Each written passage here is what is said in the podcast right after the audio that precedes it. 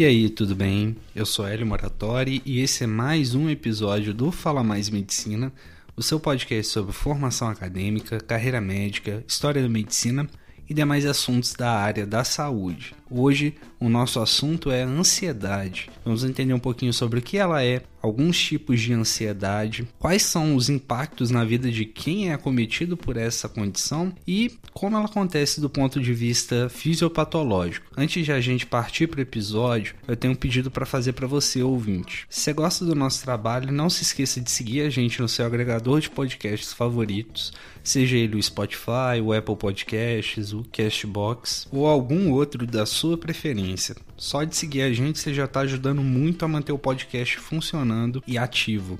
Se você quiser também, divulgue esse episódio ou qualquer outro que você tenha gostado para os seus amigos, colegas. É compartilhando essas informações que você ajuda a gente a crescer e a trazer cada vez mais conteúdos para você. Agora chega de enrolação e vamos pro episódio.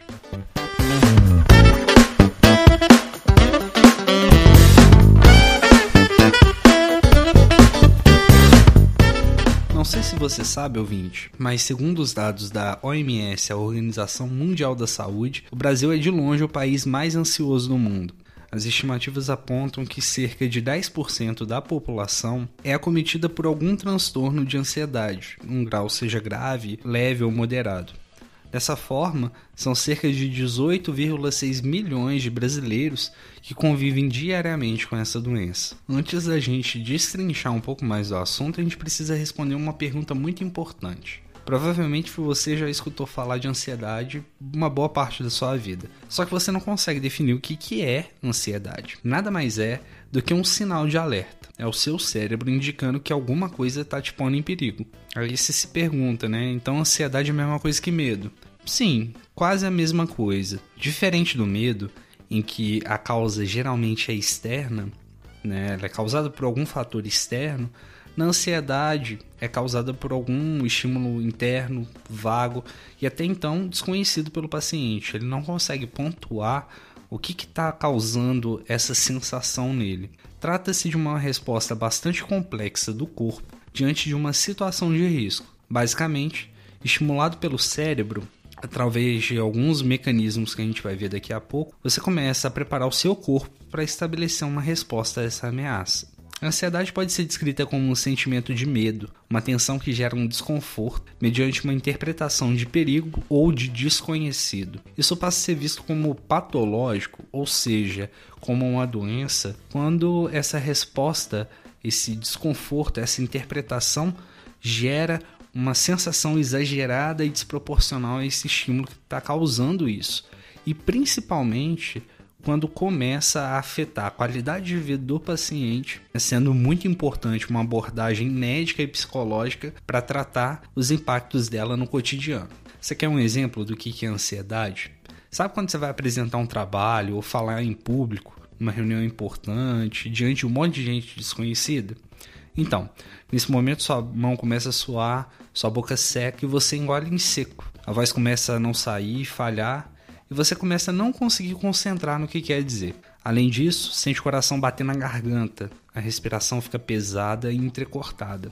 Esse é o seu corpo te preparando, talvez não da melhor forma possível, para lidar com essa ameaça que você está correndo. É uma resposta fisiológica, ou seja, é natural do organismo humano para lidar com situações estressantes que gerem risco à vida ou que visem minimizar as consequências dessa situação o corpo começa a estimular nosso sistema nervoso autônomo, parasimpático e simpático, para nos preparar para um, entre aspas, combate da nossa vida diária.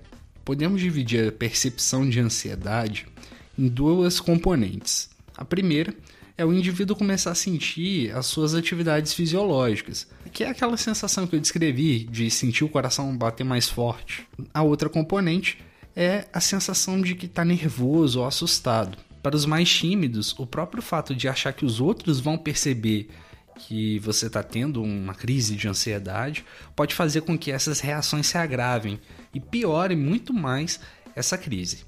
A ansiedade também afeta a percepção de tempo e espaço das pessoas e dos significados dos acontecimentos.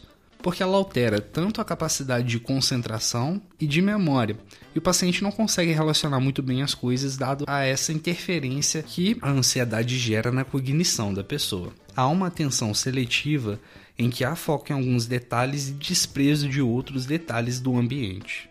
Antes de a gente prosseguir, é importante destacar que a ansiedade por si só não deve ser enxergada como uma vilã absoluta. É uma resposta fundamental aos estresses e tem sua importância na manutenção da homeostase, que é o funcionamento adequado do corpo. Entretanto, ela pode se tornar uma antagonista muito séria quando afeta a qualidade de vida e as atividades diárias do indivíduo.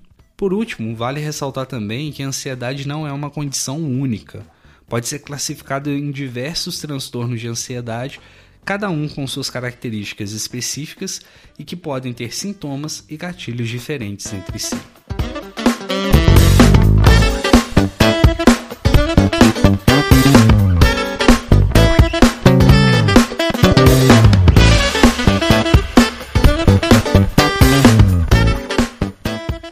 Para tentar entender um pouco esses inimigos internos, podemos pedir uma ajudinha para as inúmeras linhas presentes na psicologia. É lógico que aqui vamos dar uma pincelada bem superficial, só para a gente ter uma dimensão da complexidade daquilo que muitas vezes é tratado como piti ou frescura, para a gente ver que, para quem estuda seriamente, ela é muito mais complexa do que isso.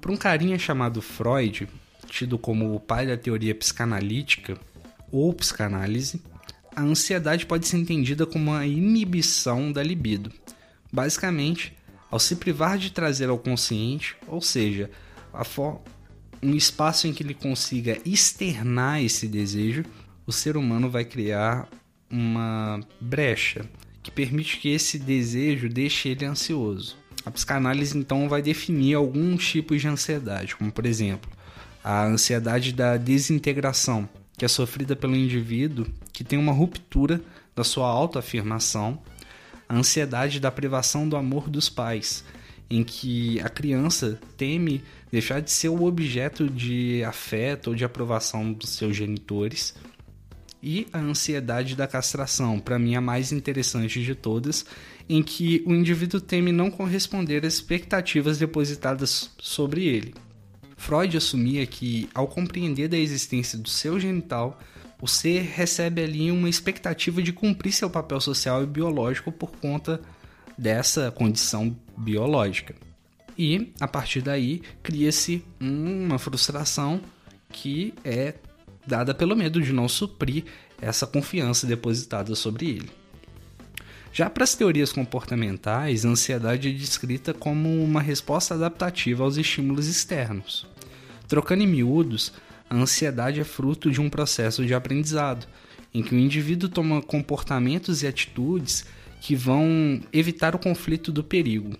Então ele evita situações que estão na frente dele e que são, entre aspas, tidas como perigosas. Por vezes, essa habilidade aprendida se dá a partir de visões imprecisas e distorcidas, que depositam ansiedade em um objeto inócuo, ou seja, algo que não deveria ser enxergado como uma ameaça e que não gera de fato um dano para o paciente. E na minha explicação preferida, nós temos a teoria existencial, que considera a principal causa de ansiedade o vazio. Partindo desse ponto, a ansiedade não tem propriamente uma causa específica, senão a sensação de ausência de sentido na própria existência. Abrindo um parênteses importante, vale bastante a reflexão de que a gente vive em uma sociedade cada vez mais fluida em sentidos, em que até a verdade está se tornando relativa ao que a gente quer acreditar. As pessoas têm depositado suas esperanças e sentido da vida em buscas implacáveis por realidades inalcançáveis e, quando se decepcionam, ficam vulneráveis a esse vazio. Reflita um pouco até onde os desejos são reais, e até onde eles estão te iludindo e te empurrando para um vazio.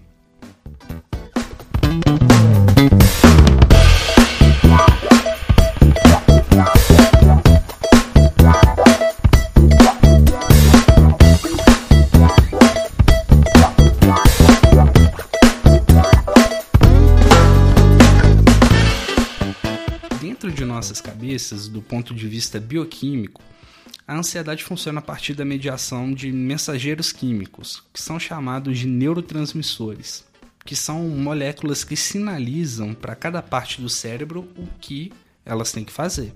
Antes de começar, se você não sabe nada de anatomia ou de como um cérebro funciona, vamos tentar simplificar um pouquinho essa explicação. Por mais que a gente fale do cérebro como um órgão único, ele é como se fosse uma grande empresa, dividida em diversos setores sendo cada setor responsável por algumas funções. Os neurotransmissores seriam como o WhatsApp ou qualquer outro app de mensagens que esses setores vão utilizar para se comunicar, para dar ordens do que um deve fazer ou que não deve fazer. E hoje a gente vai dar atenção especial para dois desses mensageiros: a norepinefrina, ou também conhecida como noradrenalina, e a serotonina. A noradrenalina é um neurotransmissor responsável pela ativação do sistema nervoso autônomo, que é uma parte do sistema nervoso que funciona de forma automática e tem funções de manter o corpo funcionando sem que a gente perceba. Sua atuação se dá principalmente na porção simpática, sendo desse modo responsável pelas sensações de aumento da frequência cardíaca, agitação, e acredita-se que no paciente ansioso, os pontos de produção desse mensageiro químico estão com algum tipo de problema de regulação. A grosso modo, é como se a chefia do setor responsável pela produção de noradrenalina enviasse informações erradas sobre as quantidades a serem produzidas desse mensageiro, causando uma fabricação excessiva desse mensageiro. E uma vez que essas mensagens são enviadas, elas vão chegar ao seu destinatário, ou seja, elas vão cumprir o papel de excitar o sistema nervoso de mais órgãos. Em resumo, o aumento da síntese de noradrenalina aumenta os sintomas de ansiedade. Por sua vez, a serotonina, um importante mensageiro do bem-estar, irá sofrer alterações quando o indivíduo está sob estresse. Desse modo, podemos interpretar que o estresse corrompe a mensagem que a serotonina carrega e impede que os locais em que ela atua cumpram suas funções de uma forma adequada. Um exemplo de local em que a serotonina atua é a amígdala. E não, não é a amígdala da garganta. A amígdala é um setor do cérebro que é responsável também pelo medo. Quando a serotonina não atua direito nessa porção, ela se ativa e promove sintomas ansiosos, da percepção de estar nervoso ou com medo. Além do ponto de vista biológico, em que a ansiedade é causada pela desordem das quantidades de mediadores químicos, a ansiedade também pode ser entendida como resultado de um conflito psicológico que irá promover alterações biológicas. Ambas as coisas podem coexistir, não sendo exclusivas. Nós interpretamos o estresse a partir de um hormônio chamado cortisol. Ele é produzido a partir de uma fábrica chamada eixo hipotálamo hipofisário adrenal, composto por duas estruturas do sistema nervoso, o hipotálamo e a hipófise, e uma outra estrutura fora do sistema nervoso, que é a glândula adrenal, ou também conhecido como suprarrenais. O hipotálamo vai produzir um mensageiro chamado CRH, na sigla em inglês para hormônio liberador de corticotrofina, que irá ativar a hipótese, que, por sua vez, produz um outro mensageiro, que é o ACTH, hormônio adrenocorticotrófico ou corticotrofina. O ACTH vai atuar sobre as adrenais para, enfim, produzir o cortisol. E o cortisol é um hormônio muito importante porque ele é responsável por adaptar o corpo às mudanças para enfrentar o estresse, que pode ser físico ou psicológico. Essas mudanças podem desencadear os sintomas da ansiedade no paciente, aumentando a secreção de noradrenalina. Em um estudo feito com caramujos do tipo Aplysia californica, foi possível perceber que é possível condicionar ou fazer aprender a ter sintomas de ansiedade aplicava-se alguns estímulos inócuos no caramujo, estímulos que de fato não gerariam danos ao caramujo, e também, a fim de mantê-los né, num certo controle, choques aleatórios no caramujo. Passado um tempo, o caramujo começou a apresentar comportamentos de fuga mesmo quando não havia perigo real para ele, mesmo desses estímulos inócuos. Então, basicamente, quando você ia lá e fazia alguma coisa, antes de ser condicionado, o caramujo não fazia nada. Você dava o estímulo que não era um estímulo agressivo para ele, ele ficava na dele. Quando você ia dar o choque, ele tinha a resposta dele para aquela situação que deixava ele ansioso. Com o passar do tempo, feito o condicionamento, até mesmo quando você ia lá fazer o estímulo que não era o choque, ele também se retraía. Para a gente entender um pouco melhor, vamos citar um exemplo prático. Você vai tirar carteira de habilitação. Você vai, faz as aulas práticas, numa boa com seu instrutor, sem errar as tarefas, sem deixar o carro morrer, sem demais problemas. Aí você vai lá todo feliz, marca seu exame de direção veicular. Você sabe que é bastante importante passar. Na noite antes do exame, você começa a ficar agitado, ansioso pela prova do dia seguinte e começa a ter dificuldades para dormir. Nesse ponto, por diversos motivos pessoais, você começa a enxergar o exame como um estresse, uma situação de perigo, fazendo ativar o seu eixo hipotálamo hipofisário adrenal e, a partir daí, começa a produção de cortisol e, por consequência, noradrenalina também. Aí você acorda bem cedo no, no outro dia para ir fazer a prova. Chega no local do exame e começa a sentir a frequência respiratória alterar, a frequência cardíaca aumentar. Suas mãos começam a suar enquanto você vai repassando o que tem que fazer no carro na sua cabeça ali antes de começar a prova. E você não consegue relaxar, sua concentração começa a ir embora. Então chega a sua hora de entrar no carro e você, que até então não tinha cometido nenhum erro nos treinos, começa errando bastante, sem conseguir se concentrar direito no que precisa fazer e acaba sendo reprovado. E para completar, você sente que a experiência foi tão ruim que você provavelmente perdeu uma grana na tentativa, porque vai ter que passar por isso de novo, ou por qualquer outro motivo, e sua amígdala começa a gravar aquela sensação como um sinal de que você tem que ter medo daquele tipo de situação.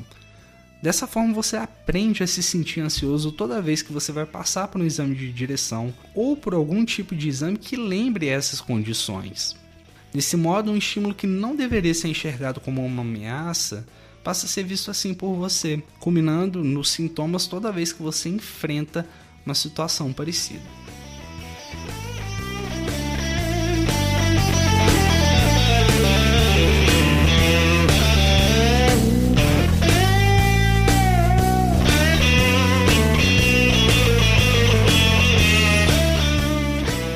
Transtorno de pânico é um dos transtornos de ansiedade mais comum.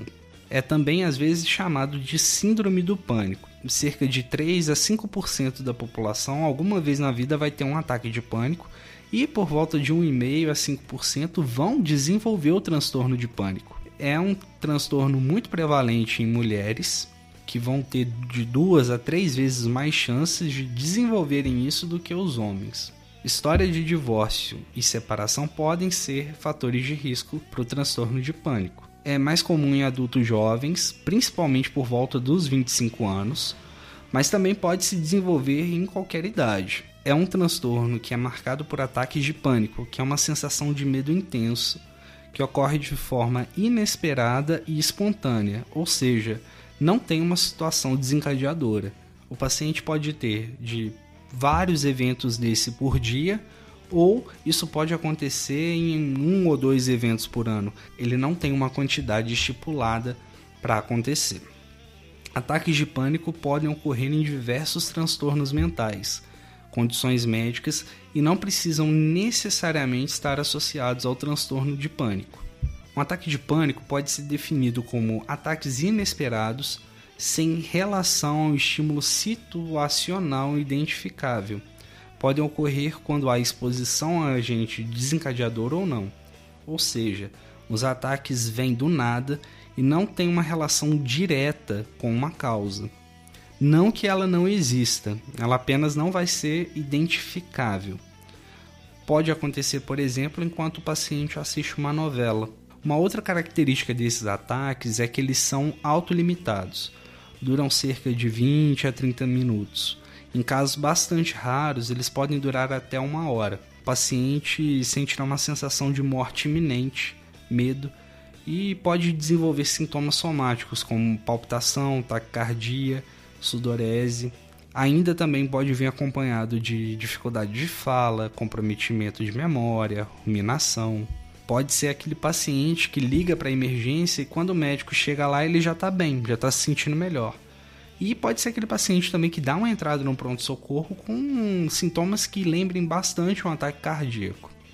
Abre parênteses, é importante que o médico entenda que, por mais que o paciente não esteja em real risco de vida, trata-se de uma pessoa que necessita de cuidado. Ali na emergência talvez não seja o melhor lugar para o atendimento dele, mas a abordagem inicial e o encaminhamento para o tratamento é importante e fundamental. E você, plantonista, pode fazer muita diferença no prognóstico dele. Do ponto de vista clínico, para se fechar o diagnóstico de transtorno de pânico, o primeiro ataque deve acontecer de forma inesperada. Com o tempo é possível que o paciente consiga percebê-lo chegando. No CID-10 é exigido que o paciente apresente três ataques em três semanas para formas moderadas e quatro ataques em quatro semanas para forma grave. Por simular condições cardiológicas e vasculares, é fundamental durante a avaliação inicial que se descarte essas causas potenciais. O transtorno de pânico também pode vir acompanhado de agorafobia, que é o medo de ficar sozinho em locais públicos, geralmente daqueles em que é difícil fugir durante um ataque de pânico.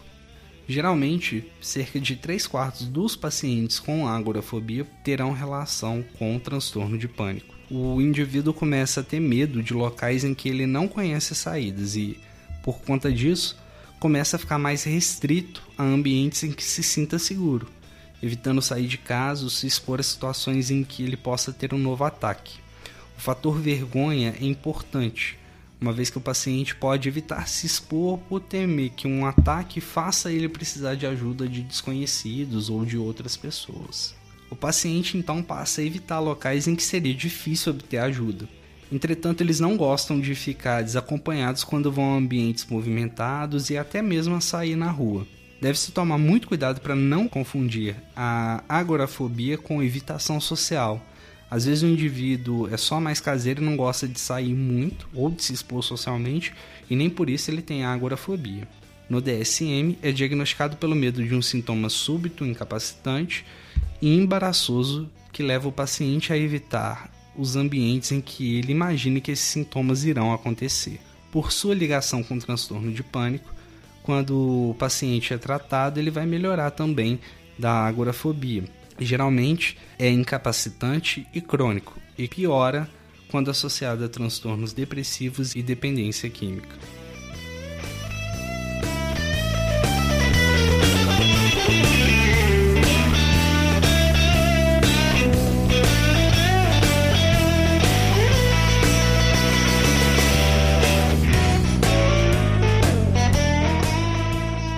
Apesar de todo o estigma que envolve a saúde mental, é impressionante como ela afeta a população de uma forma quase ubíqua. É uma causa bastante comum de afastamento de atividades laborais e a ansiedade está lá no topo da esfera dos transtornos mentais. Trata-se de uma situação tão comum que é retratada até na cultura pop. Vamos pegar, por exemplo, o seriado Friends. Em um dos episódios da quinta temporada, o Ross Geller, um paleontólogo interpretado pelo ator David Schwimmer, é forçado a tirar um ano sabático após surtar com seu chefe por conta de um sanduíche de peito de peru roubado. O Ross está passando por inúmeras situações estressantes na sua vida. Tipo, ele está se divorciando pela segunda vez e vai ser despejado do seu apartamento, tendo que morar de favor com seus amigos. Ross tem um ataque com seus colegas de trabalho, com seu chefe e é convidado a se afastar logo após uma consulta com um psiquiatra. Muitas vezes, um ambiente de trabalho altamente competitivo, com baixo reconhecimento e insegurança de estabilidade podem ser fatores importantes para o surgimento de transtornos de ansiedade nos funcionários. Além disso, condições desiguais que as mulheres enfrentam no meio profissional pioram ainda mais a sua propensão de desenvolver ansiedade, e elas já são as mais propensas, seja por questões salariais, demanda de serviços, assédios ou outras condições em que um ambiente hostil piora as chances que já são altas na população feminina de sofrerem desses transtornos. Além disso, a criação de um ambiente de trabalho hostil com cobrança excessiva, desigual e desgastante pode fazer com que o problema do funcionário cronifique. aumentando a ausência dele no posto de trabalho e culminando em um prejuízo, porque o patrão vai ter que pagar um afastamento, vai ter que arrumar um substituto, vai ter que treinar esse substituto e esse prejuízo tanto para a empresa quanto para a seguridade social. Cuidar da saúde mental dos funcionários não é uma bobagem, faz bem tanto para a saúde do funcionário quanto para a saúde do bolso do patrão. Para recapitular, a ansiedade é uma série de sintomas, tanto orgânicos como a percepção das atividades fisiológicas, né? citando o exemplo da palpitação, quanto mentais, com a percepção de estar assustado.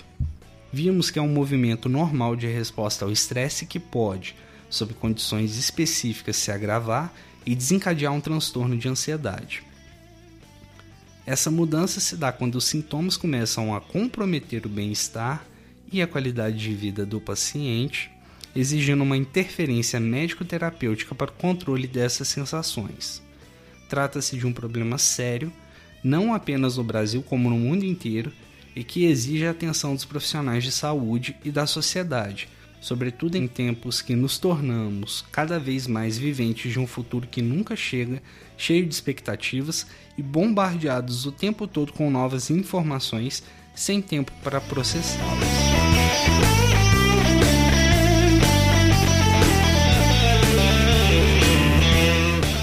Mais Medicina fica por aqui. Se você gostou desse episódio, compartilhe ele com seus amigos. Siga o Fala Medicina no Spotify, porque isso ajuda muito a gente a continuar tá produzindo esse conteúdo. Críticas, sugestões, correções, você pode enviar para falamaismedicina@gmail.com. Siga a gente também nas redes sociais, fala.mais.medicina ou meu perfil pessoal, arroba Hélio Moratori. O Hélio é sem H. Os links tanto para as redes sociais quanto para as referências do episódio estão anexados ao post do programa. Esse episódio foi apenas um recorte. Alguns fatos aqui ditos são generalizações para compor um quadro geral ou simplificações para facilitar a compreensão do tema, que é muito mais complexo do que é dito aqui. Se você quer saber mais informações, as referências do episódio são um bom começo. Agradeço por você ter me escutado até aqui e espero que você volte em breve, daqui 15 dias, para mais um episódio do nosso podcast. Um grande abraço, até a próxima. Tchau.